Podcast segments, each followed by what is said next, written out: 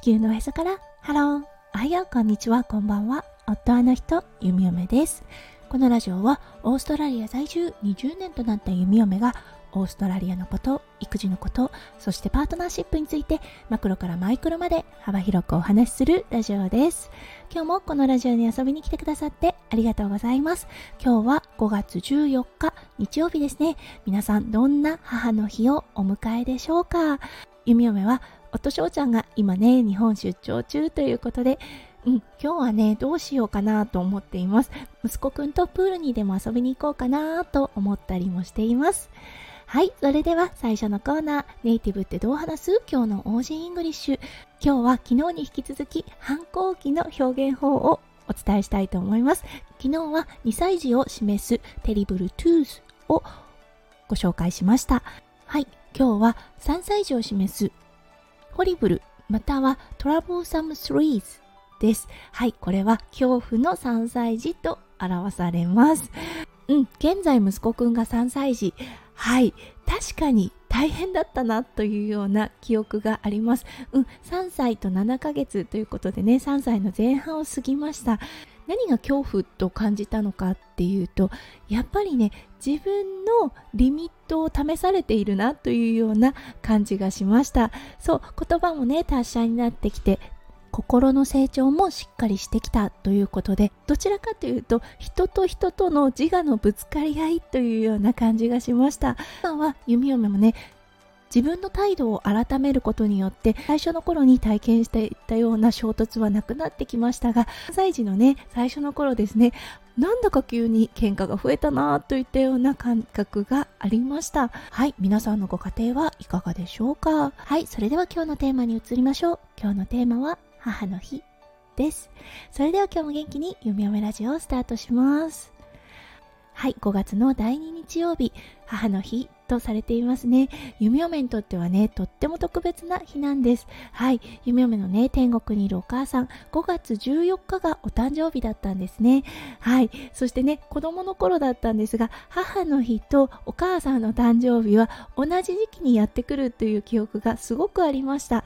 そして何年かに1回ですね、この日が重なりますね。うん、あの、第2日曜日に設定されているので、5月8日から5月14日の間に母の日が来るのですが年間に1回はその母の日とお母さんの誕生日が重なります。お母さんは一緒にされてどう考えてたのかはちょっと定かではないんですが弓嫁と弟くんにとってはねなんかイベントが2つも重なったっていったようなそうワクワクした記憶があります。はいそして今年は母の日とお母さんの誕生日が重なります。もう少しでお母さんが亡くなって10年が経とうとしています。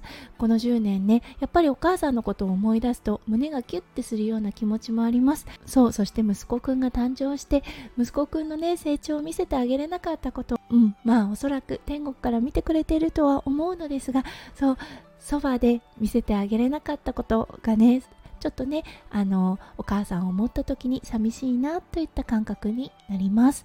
でもねほんと自分がね母になってああこんなにもこんなにも愛情深く育ててくれたんだなって改めて思います。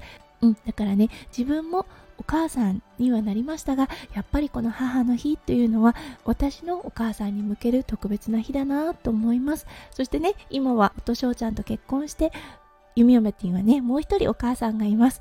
オーストラリアと日本ということでね、少し離れてはいますが、うん、息子くんの成長をね、見てくれている。そしてね、一緒に喜んでくれる存在がいるっていうのは本当にありがたいことです。はい、夢嫁のね、天国のお母さん、そしてね、大阪にいるお母さん、本当に母の日ありがとうございます。